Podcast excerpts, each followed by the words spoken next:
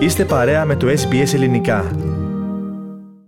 Με δεσμεύσεις για την κλιματική αλλαγή και την συνεργασία στην περιοχή του Ινδοειρηνικού, ο Πρωθυπουργός της Αυστραλίας Άνθονι Αλμπανίζη, τρεις ημέρες μετά την εκλογή του, έδωσε το στίγμα της κυβέρνησής του στην πρώτη του εμφάνιση στην παγκόσμια σκηνή. Περισσότερα θα συζητήσουμε με την Δίνα Γερολίμου, η οποία παραμένει κοντά μας στον ραδιοθάλαμο. Δίνα, να ξεκινήσουμε με την συνάντηση των χωρών της τετραμερούς ομάδας Quad. Σήμερα, Τρίτη Θέμη, πραγματοποιήθηκε η συνάντηση κορυφής των ηγετών των τεσσάρων χωρών που απαρτίζουν την ομάδα Quad, δηλαδή των Ηνωμένων Πολιτειών, της Ινδίας, της Ιαπωνίας και της Αυστραλίας. Ήταν η πρώτη εμφάνιση του Πρωθυπουργού Άνθονι Αλμπανίζη στην παγκόσμια σκηνή τρεις μόλις μέρες μετά την εκλογή του, όπως ανέφερες. Τον συνόδευε η Υπουργός Εξωτερικών Penny Wong. Είναι η δεύτερη φορά που οι ηγέτες των τεσσάρων χωρών της Quad συναντούνται πρόσωπο με πρόσωπο. Ο κύριος Αλμπανίζη στην διάρκεια της συνάντησης αναφέρθηκε στις προτεραιότητες της νέας πλέον κυβέρνησης της Αυστραλίας υπογραμμίζοντας την κλιματική αλλαγή και την συνεργασία και ενίσχυση των σχέσεων της Αυστραλίας με τις χώρες του Ειρηνικού. Όπως είπε ο κύριος Αλμπανίζη, οι προτεραιότητες της νέας Αυστραλιανής κυβέρνησης ευθυγραμμίζονται με την ατζέντα της Quad, ανάληψη δράσης για την αντιμετώπιση της κλιματικής αλλαγής και οικοδόμηση μιας ισχυρότερης και πιο ανθεκτικής περιοχής του Ινδο-Ειρηνικού μέσω μιας καλύτερης οικονομικής ασφάλειας, καλύτερης ασφάλειας στον χώρο, καλύτερης ενεργειακής ασφάλειας και καλύτερης ασφάλειας σε θέματα περιβάλλοντος και υγείας. Και δεν άργησε Ντίνα να ανακοινώσει συγκεκριμένα μέτρα ο κύριος Αλμπανίζη και στα δύο αυτά μέτωπα. Σωστά, Θέμη. Ο κύριος Αλμπανίζη ανακοίνωσε τον διορισμό ειδικού διπλωματικού εκπροσώπου της Αυστραλίας για την περιοχή του Ινδο-Ειρηνικού, την ενίσχυση της βοήθειας κατά 470 εκατομμύρια δολάρια και την μείωση των εκπομπών ρηπογόνων αερίων κατά 43% έως το 2030. We will act in recognition that climate change is the main economic and security challenge for the island countries of the Pacific.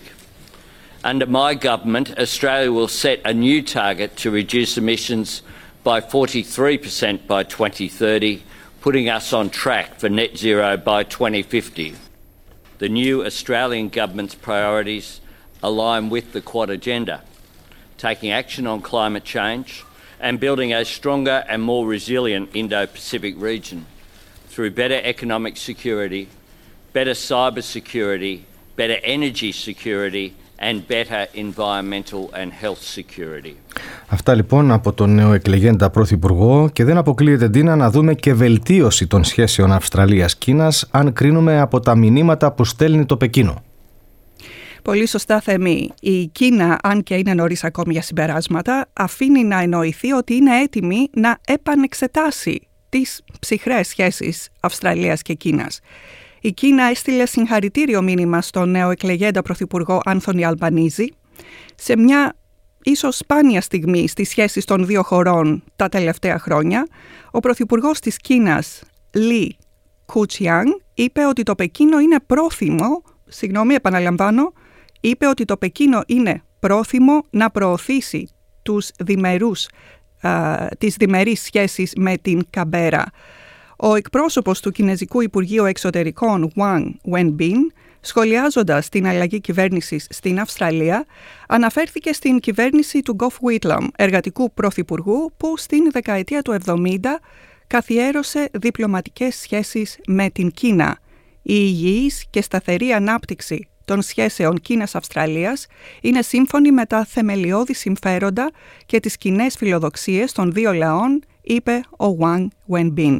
We note that Mr Albanese led the Australian Labor Party to a victory in the federal election, and we offer our congratulations. In the 1970s, the Australian government, led by the Labor Party, made the right choice to establish diplomatic relations with China. Και με τα λόγια αυτά του Κινέζου αξιωματούχου ολοκληρώνουμε Ντίνα το επίκαιρο θέμα που μας ανέπτυξε. Θα είσαι και πάλι κοντά μας σε περίπου 5,5 με 6 λεπτά από τώρα με τίτλους κυριωτέρων ειδήσεων.